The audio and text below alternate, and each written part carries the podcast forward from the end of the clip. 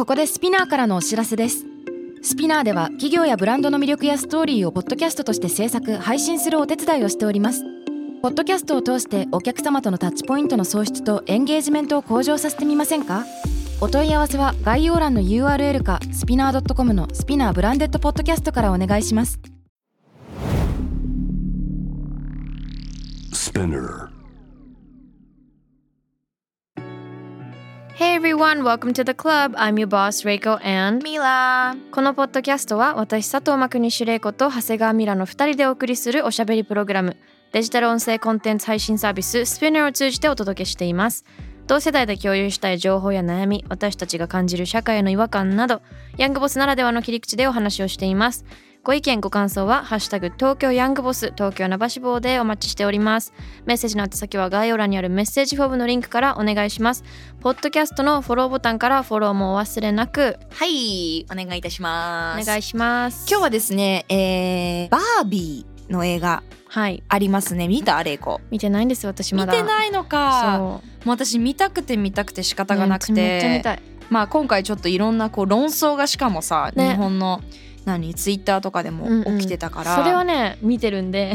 そ そうかなりこうね意見が二極化しているバービーについて私は見てきたので、この間。うん話しましょうそう話していきたいんですけども。なのでまだバービー見ていない方見ようとしている方はあのネタバレの可能性がめちゃくちゃありますので、うん。どちらかというとみ見た方があの聞いていただけると嬉しいと思うのでまだ見てない方聞きたくない方ぜひちょっと今回のエピソードお休み、ここでね聞くのやめていただいてはい。ここからはネタバレありの状態で、えーご了承いただいた状態でお話し進めていければと思います。でなんか簡単にこういうストーリーだったよっていうのを一回前提として教えていただいて、はい、いいでしょうか？ねははい。い。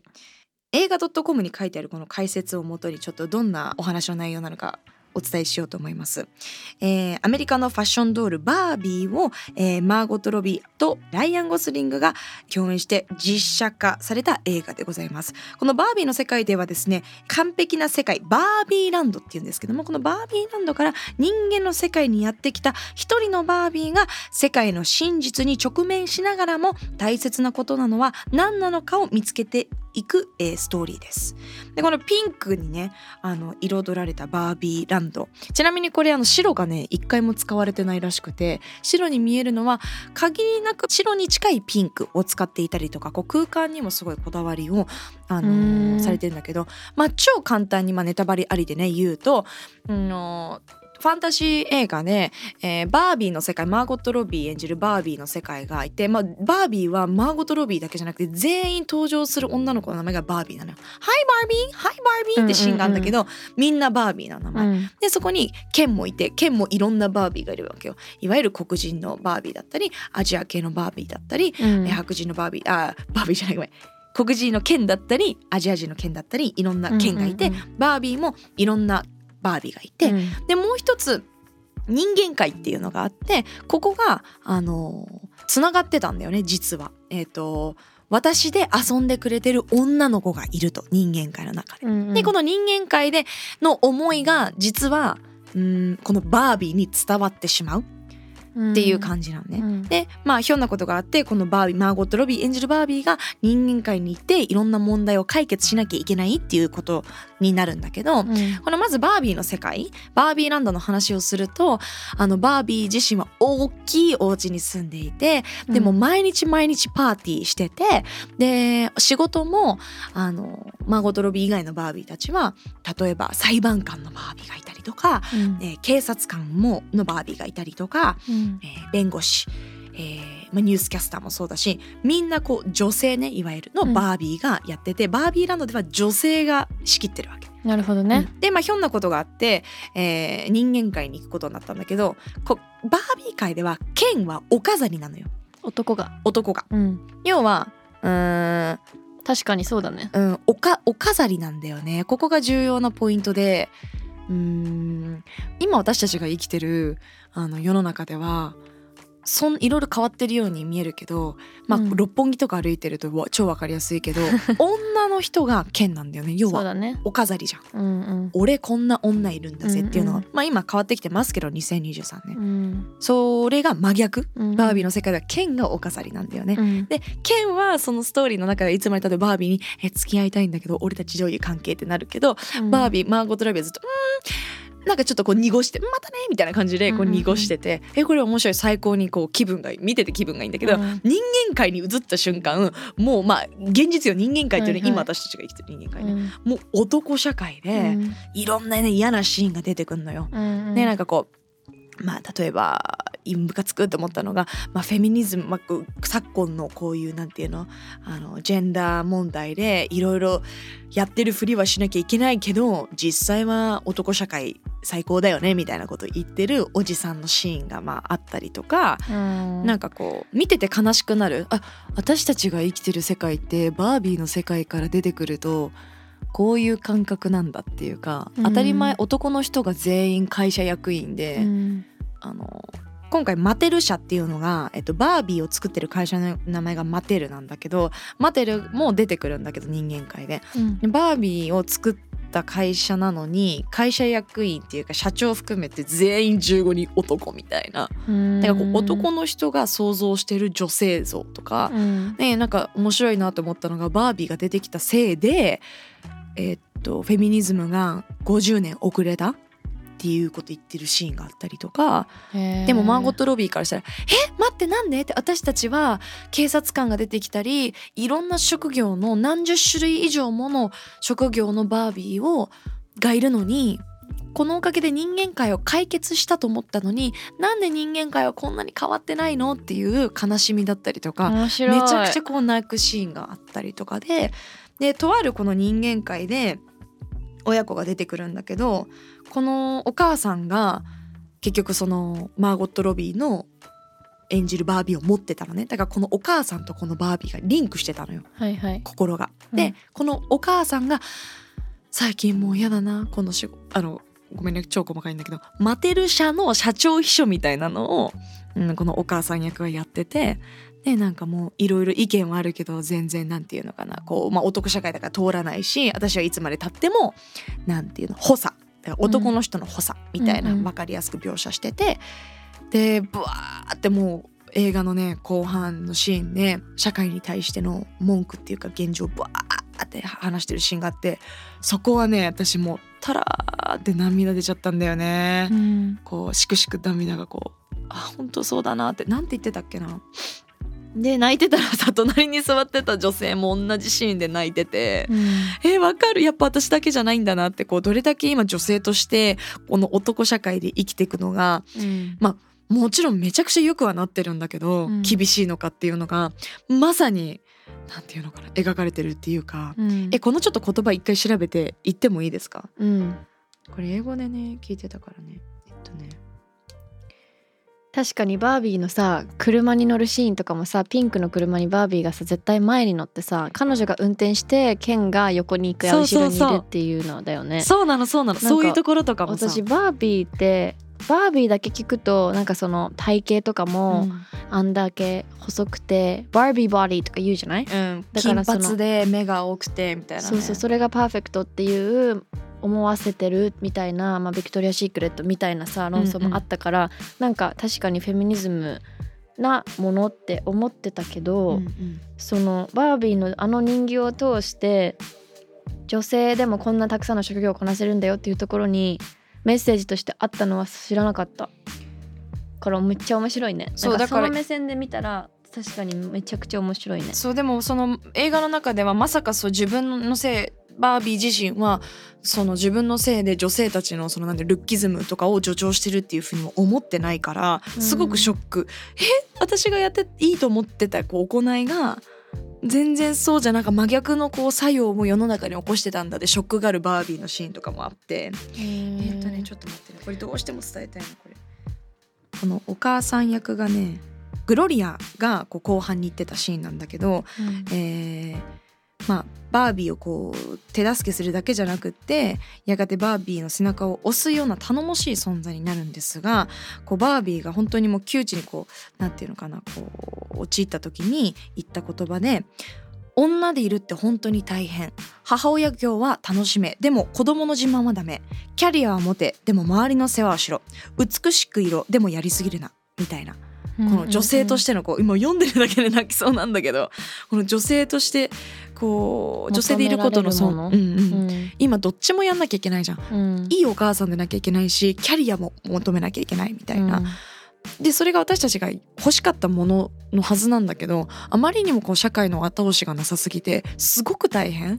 キャリアを追いたいと思ったら保育園がないとかさ、うん。でもいいお母さんになれなりたいんだけど時間働かなきゃいけないとか。うん。あとは男の人よりもあのできないふりをしなきゃいけない。できすぎてもダメだし、うんできなさすぎてもダメだし、みたいな。はいはいくよくよしてると女また女はって言われるけど、うん。強すぎても女らしくないって言われたりとか、なんかこうなんていうのかな。正論っていうかね。ななんなうんは現実みたいな、うんうん。そうだよなって。やっぱり現実世界生きててもさうん。なんていうの？お同い年の男の子とか、まあ、その同世代の男性がいたらうん。仮に自分がんそういう意味じゃないよ。だけど別にどっちの方が稼いでるなとかって人と話してて思わないけど、うん。そういうやっぱキャリアの仕事になった時にうん。なんであなたは自分の方が稼いでるの 稼いでるような言い方をするのみたいな人もたまにいるわけじゃん。うんうんやっぱ女性だからどうせうちらの方が低いとかうん。なんかこうそういう言い方をされるし、同時にうんうんあこる。あるじゃん。私こっちもその方が会話がスムーズじゃん。うん。えさすがですねって上にした方が楽じゃん。うん。友達とかはないよ。うんうん。だけどこうやっぱ対会社の関係の人とかさ、いやだからそこ泣いちゃって共感してくれるリスナーの方いないかなどうかな。なんかこれ玲子にも見てほしい。だから、うん。うん。見たい。なんかこれ共感する人というかそこを理解する人が日本でこれが放映されてそこまでフェミニズムだったりいろんな問題が社会問題がそこまで入ってる映画だってどれぐらいの人が気づけてるんだろうって今ちょっと思った。すごいそれは思っててあの一緒に見にママと見に行ったんだけど、うんもちろんママは私のこの活動とか今のこう世の中の流れとかむちゃくちゃ理解してると思うし、同世代の人よりは価値観をアップデートできてるめちゃくちゃできてる方だと思うのね、だけどど映画見終わった後に私が泣いてるのが多分理解できなくってそれはもちろんそのバブル世代の女性だしキャリアを追うことじゃなくてやっぱいい良妻賢母の時代だから、はいはい。いいお母さんでいることが女性としてのこう一つの価値で、別にキャリアをめちゃくちゃ追ってたわけのママでは全然ない。もう専業主婦でっていうママだから。で一個一個説明してきたわけよ。あのシーン例えばそれこそ車のシーンとかもいつも男の人が大体前で女性が助手席じゃんって。だけどそうじゃい。ないよねとか、あのバービーの方が大きい家に住んでてとか細かいこういうところがあのフェミめちゃくちゃこうなんていうのジェンダーギャップを感じるシーンをいママに伝えてたらえ「そういうことなんだあなるほどね」ぜ あ確かにって。やっぱこう着眼点が違うから。なるほどね。うん。で、まあ、世代も違うしうんだから玲子が言うようにパッとこう全員の人にいいろんな価値観を持ってる人にバーって見せて同じ答えが出てくるかって言ったらそうじゃないと思う。うんやっぱりその感度が高いって言ったらあれだけど言う人が見るからうん。うわってなるんであって多分その辺うん言い方本当に悪いけどその辺のおじさんが見ても何にも感動しないと思うしなんならうん「え？やだ!」ってなると思う。あれあの映画男の人が見たらちょっと嫌な気分になるかもしれない。なるほど、ね、ワンチャン。へえ面白い。ちょっと早く見たい。メンズの方が下じゃないけど、うんうんうん。メンズって最低みたいなぐらい言っちゃってるから、でもたまにはでそうそうでだけどでその話をママとしてる時に「えー、じゃあメンズかわいそうだね」ってなったけどいやいやでも今まで散々スーパーヒーローの映画ばっかり出てきて私たちはスーパーヒーローがいないと救われないみたいな構図今まで散々やらされてきたわけだから、うん。一本ぐらいバービーみたいな、うんちょっとメンズがかわいそうな映画あってもよくないって言ったら「確かに。ね 早いなそれは切り替わるの。それはそう」そう。そうだねっていっぱいあるじゃん、うん。もう。うんそれで言ったらねでディズニームービーとかね、そう。でやっぱディズニームービーでもさ、まあ、今度また別で話したいけどさ、うん。いろんなこうスーパーヒーローたちが女性のスーパーヒーローが出てきたり男性王子が様が。プリンスがいなくてもいいってなってきたりとか、うんうんうんなんか今やっぱこうエンターテインメントが私たちの特に子供たちに対してもそうだけど、うん。エンタメが私たちに刷り込ませるあこの価値観っていうのはものすごく思ってる以上に影響って大きいから。そうだねえ別によくない映画ぐらいハッピーエンドでさラブストーリーでさいいじゃんプリンスがプリンセス作ってっていう人もいるかもしれないけど、うんうん想像してる以上にやっぱり私たちのメンタルに影響してるからこれやっぱこう事実としてあるわけで、うん一本ぐらいこういうのはあっていいなと思うし一本、めちゃくちゃ面白い。早く見たくなりました。うん、あとなんだっけこれも好きだった。女で色ってマジ無理ゲーよみたいなっていうねシーンもあって最高と思ったんだよね。あそうそう。女でいるって無理ゲーよ。太ったと言われ痩せすぎると叩かれ経済的に自立しろと言われえ賃上げを要求すると叩かれリーダーになれと言われ威張るなと叩かれ母になれと言われ子育てを職場に持ち込むなと叩かれ男の勝手を許すなと言われ指摘すると我慢しろと叩かれ綺麗でいろと言われ綺麗だと男を誘うなと叩かれうん。年を取るな優しく威張るな気を使えと言われそれができて当たり前できてないと叩かれる。みたいな。もう疲れた女性たちが周りに好かれるために心をすり減らすのを見るのは疲れたっていうシーンがあって、面白い。っていう映画なのでちょっとぜひこれレイコン見た後にね。レビューしてほしいなと思ったんだけど、最近ねこれいい続けて。どうぞ。あのーまあまあ面白い。久しぶりにこういう人に会ったなっていうような出来事があって、はい。まあ、コロナも明けて皆さんもそうなんじゃないですか。やっぱり4年ぶりに会う友人とか、もっともっとよりこう会食が増えたというか、うんうん。紹介がしやすくなったなテンポよくね、なったなと思ってて。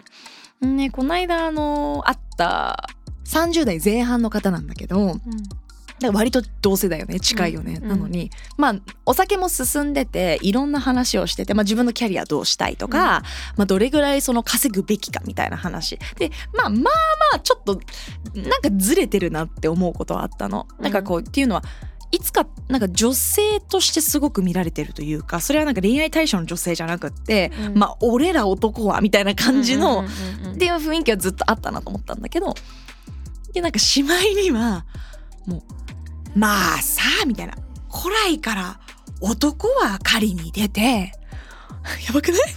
女はねえ家庭を守ってっていうのがあったわけじゃん」って言われて、うん。わ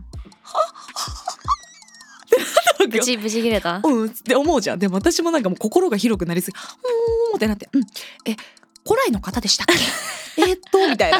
うまい大人になったなって思ったんだけど「えーっと古来の方でしたっけ?」ご飯みたいな。に飲みに行く人間違ってるねそうそうそう、ね。でも仕事の関係だったからお友達っていうよりかはお仕事としてはめちゃくちゃやりやすくて今後仕事したいなって思うような人だったんだけどなんかお酒が進んでちょっと恋愛の話になったりとか、はいはいちょっとパートナーの話になった時に自分がどれだけ稼ぐかとか、うん。どれだけ貯金があってほしいかみたいなうん。なった時にやっぱり俺らはさうん。だからえーっとってなっちゃったわけよ。うん。でなんか「うーんすごいね。なんて言おう」みたいな「もしかしたらヨーロッパ行った方がいいかもしんないっすね」みたいな。うん。で幸い行ったの。私うん。4人ぐらいいて、あの私の、まあ、その方も初めましてだったんだけどその別の B さんうん。もヨーロッパでの生活経験があったからめちゃくちゃ感覚がに私とすごく似てて、もうふちょっと2人で「えここ初めまして同士だしなんならその最初に行った男性と最初からお友達なんだけど「えさすがにないよねやべえ」みたいな顔、うん。もうヨーロッパナイズされすぎてその人やべえってなってて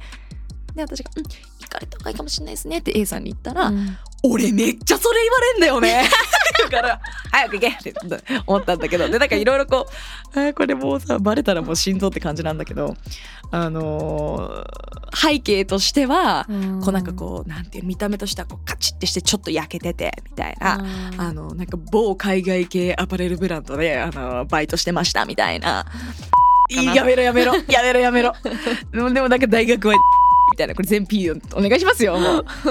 でもなんかクってなってるわけよ、うん。なんかもう全然その大学差別をするわけじゃないけど、うん。割とそうやって言うんだったらお前ちゃんとやってんだろうなみたいな、うん。うんうん申し訳ないけどもその学歴あの一般論としてその学歴に対する収入は比例するのは一般論であります、そうじゃなければ自営業だったりうちらみたいなスタイルでガーってやる人もいるからうん。全然それは中卒高卒何も関係ないんだけど、うん。その人が生きてるルートとしてはそれで9年新卒から同じ会社で働いてて、うん。でも七三でポロシャツイエイみたいな感じの。てかもういる。いるよねい。る想像できた。今全部完璧に想像できた。で彼女みたいな感じなわけよ。これもうカットしてください。本当にもうバレちゃうんで。もうやってください。もうこれ仕事をしたいの私その方とはなんだけどおうってなって。でもその割にねその割にね、あのまあか要はその自分がやりたいことはあるんだけども今のその会社で働くことはすごく安定だし多分あの福利厚生もちゃんとしてるからうん。家族は持ちやすいと、だから、うーん彼女と結婚して彼女に俺は彼女に俺好きなことやっていいよ。お金は俺が稼ぐから任せてってやってやりたいんだよね。っていうの。うん。だけどえっと、そのお金って会社員ではできるのかな？みたいな「はて」うんうんうんうん。みたいになっちゃって、いや物産とかねその、うん。いやいねその彼が求めてる奥さんに好きなことやらせていいよっていう金額って今っていろんな物価が高くななってるからうん。申し訳ないけど多分今の企業だと無理なんじゃねえかみたいな感じになってて、こっちも心の声めちゃくちゃもうさうん。うん汚くなってるわけよ。もううん。おいおいおいおいみたいな。何がこれだよみたいな感じになっててでも顔も全然穏やかで大人になったね。めっちゃ大人になったなあとまあこっちもお酒入ってるからでうん。穏やかムードのお酒だったからううんんうんそうですねみたいな感じで。へー。まあ彼女にはそうさせたいと。でえだったらやっぱ独立今せっかくここまであの技術っていうかあの培ってきたものが終わりだろうからうん独立された方があの結果的にあれなんじゃないですかってお金もっと稼げるんじゃないですかって言ったら「いやもう怖くて」って「金玉ちっさ!」私なんだもん金玉ちっさ!」みたいなそんだ。け言うならね頭の中さもうちっさって思いながら、うん。なんで？えだってそこまで彼女だってそこまで彼女に好きなことやんなってこうでかいこと言ってる割にはもう金玉ちっさって感じじゃん。もう、うんうんうん。心のキャパがさうん。っていうのいでやでもそういう人たち金玉ってポッドキャストで言っていいの？大丈夫。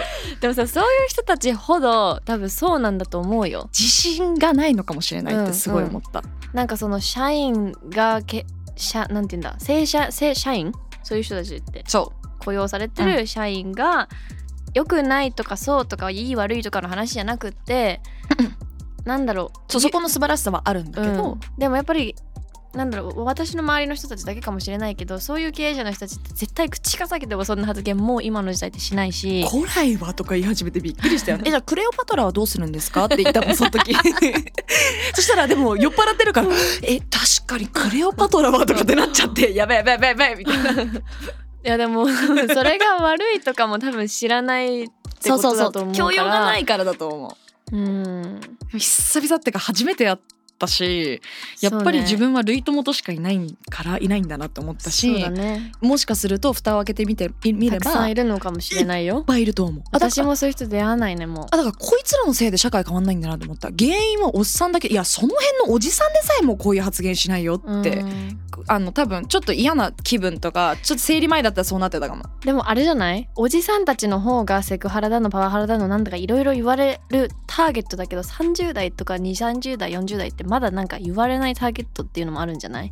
いろいろなものを求められないというか社会的なそういう責任を問われないその会社の中にいたらね。もしかんない。今ちょっと思っただけだてけどかもう会社の体質がそうなんだなだろうなと思うしうん。やっぱ多分まだ結婚してなんて言うんでしたっけ寿退社じゃないけど結婚したら辞めたり、子供産んだら辞めたりとかっていうのが多分ごく一般企業ではまだまだ東京でさちょっとうんこんな考えもよくないかもしれないけどあもしかして地方出身なのかなって思ったの、地方出身の方ってそういうまあ考え方が全然違うから、身あそうなのかなって。まあ仕方ないじゃん育った場所で。うん。全然東京出身。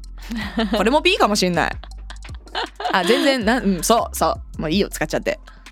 遠回しに伝わってほしいな。できっと私がこういう発信をしてるっていうのを知ってたらそんなこと言わないから知らないだろうね。知らないんだし、うん、でやっぱりこう自分が欲しい情報だけを耳に入れちゃって全くアップデートができてない男性なんだなってうん。思ったし、でもある意味自分の立場を守るので多分必死というか、うん。ちょっと立場立場というかし視点を変えてみると、まあ、国会とかもさいつまでたってもクォーター制その女性を4分の1ぐらいはうん。女性入れましょうとかっていうのが進まない理由って結局それ決定しちゃったら自分たちおじさんたちが当選する確率がグンって下がっちゃうわけじゃん、うん。ある程度女性を入れなきゃいけないってなったりとか、それって企業になっても役員何何割以上って決定しないのはうん自分たちの立場が危うくなるからだから、うん。なんかリアルなこうなんていうの嘆きというかこう、うん。社会に対するそういう、うん、でねまあまあまあでもとは言っても女性を養うのは悪いことじゃないと思うの、うんうん。なんかこのフェミニズムとかこのジェンダーギャップの話になる時に繰り返しちゃんと伝えておきたいんだけど私が思うに専業主婦がダメとか女性はみんな働きましょうっていう考えでは全くなくって、うん。そういう人たちはいて全然 OK なんだけど働きたいっていう女性が出てきた時にその働ける環境がなかったりとか、うん。働きにくい環境っていうのはおかしいよねっていうのだからそういう人たちがバランスよくちゃんと対等に男性はそうやってやってるんだから対等にできるようにしようね。もっと言うと男性でももしかしたらお家にもっといたいっていう人がいるから、うん。そこ整えようぜっていう話なわけじゃん、うんうんまあそれ否定してないんだけど。男女関係なくね。はいいいんだけど、なんかそのそんなに人を養うのって簡単じゃないし、てかうんそんな覚悟でなんか独立しようとも思うなとも思ったし、なんかちょっとダサいね確かにね。そうなの。それでさ お会計したらさ全然さもうほぼ割り勘なわけ。最高。払えよと思って。もうそれ,、はいそれに最高じゃん。もうオチとしてはね、はいはいネタとしては完璧オチも完璧やるよとかございますって感じなんだけど心の中は。ありがとうございます。なんだけどでこれでオチがまあまあいいよいいよってそのさっきの話の流れでいくとここってなんか全部ごちそうになるパターンだよね。ってなっちゃって。はいはい、あでもうんうんうんそのなんかよもうなんかこう予想通りの。その、うん、シナリオっていうか。面白い、ね、全然やす、うん、まあいい全然私は普段もちろん自分のご飯は自分で払うつもりですけどやっぱり前のエピソードでも話したじゃん、うん。先輩面したりとかやっぱ女性をこう卑下するんだったら、ちゃんと筋通せって思う。うんうんうん。で私が自分の分払うんだったらこっちにもリスペクトは払ってもらわないとって思って。困りますようん困りますよ本当に金玉ちっさーと思った 心の中の声はもう金玉ちっさーなんだけど。会いたいなその人もう一周回ってもうね多分ね多分ねあったらもう私が今話してる情報のもう想像通りのなんていうの人が目の前に現れてびっくりすると思うよ。見た目も含めてうわいるーみたいな。であの変にねちょっとねなんでイイケメンって言いたくないんだけど整ってんだよね。うんわかる小わかる。小綺麗な感じの。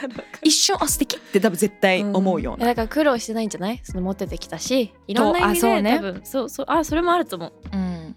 でもなんか改めて、うん。私もともとその同い年の男の子てかどちょっと上の男性苦手なの、うん。そのなんていうのかな。プライ変なプライドがありすぎて捨てちまいそうなのって思うんだけど、変に25以上の自分より上の男性たちって特にうちら会社経営してたりとかこういう仕事してるからうん。若干こう下に見られがちみたいな。うん。だから嫌だなって思ってたんだけどあとは人生一番不安な年代なんじゃない、それもあるかもね、うん。寄り添ってあげようと思った。そう今でだって変わるじゃん人生。彼ら。そうう。んだからもうちんちんちっちゃいからもう もう寄り添っ私が寄り添ってあげないとって思った。うん、大変だねって。うん、大事素晴らしいもうミラが大成長したエピソードこれは、あーよかった。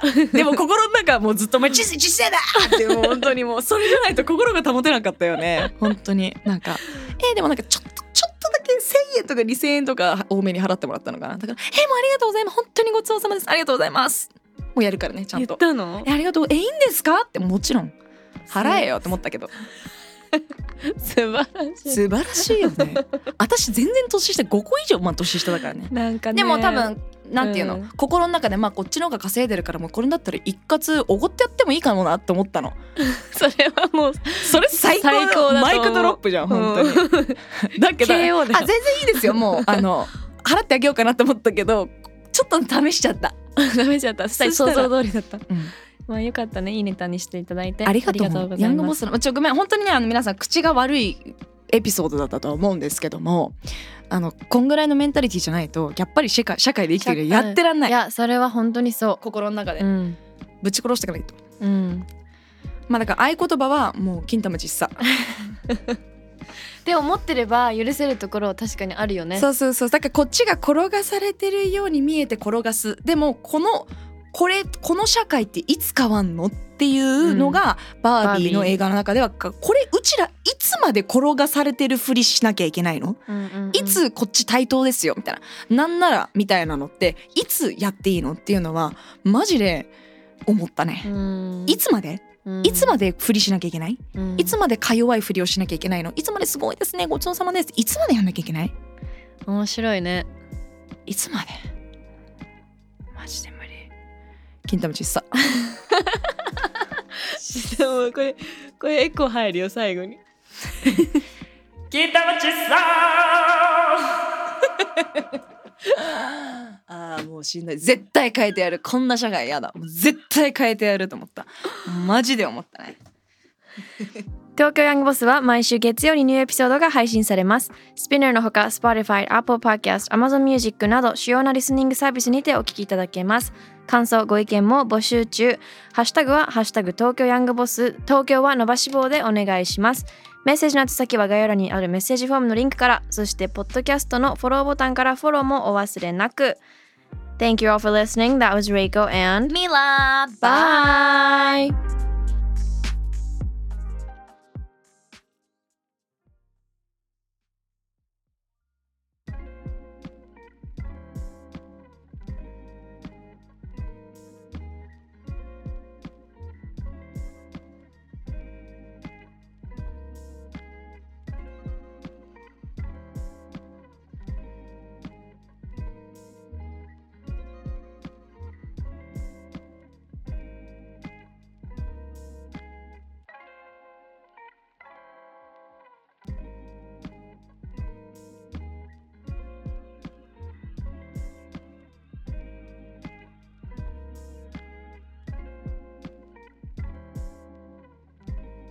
キ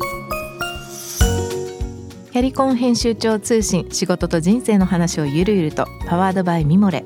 このポッドキャストではミモレ編集長の河原咲子が時には一人で時にはゲストをお招きしキャリアコンサルタントの資格を生かして仕事と人生そして職業キャリアだけじゃないライフキャリアの話を誰にでも分かりやすくゆるゆるとお話します。毎週金曜日に新しいエピソードを配信中です。ぜひ一度聞いてみてください。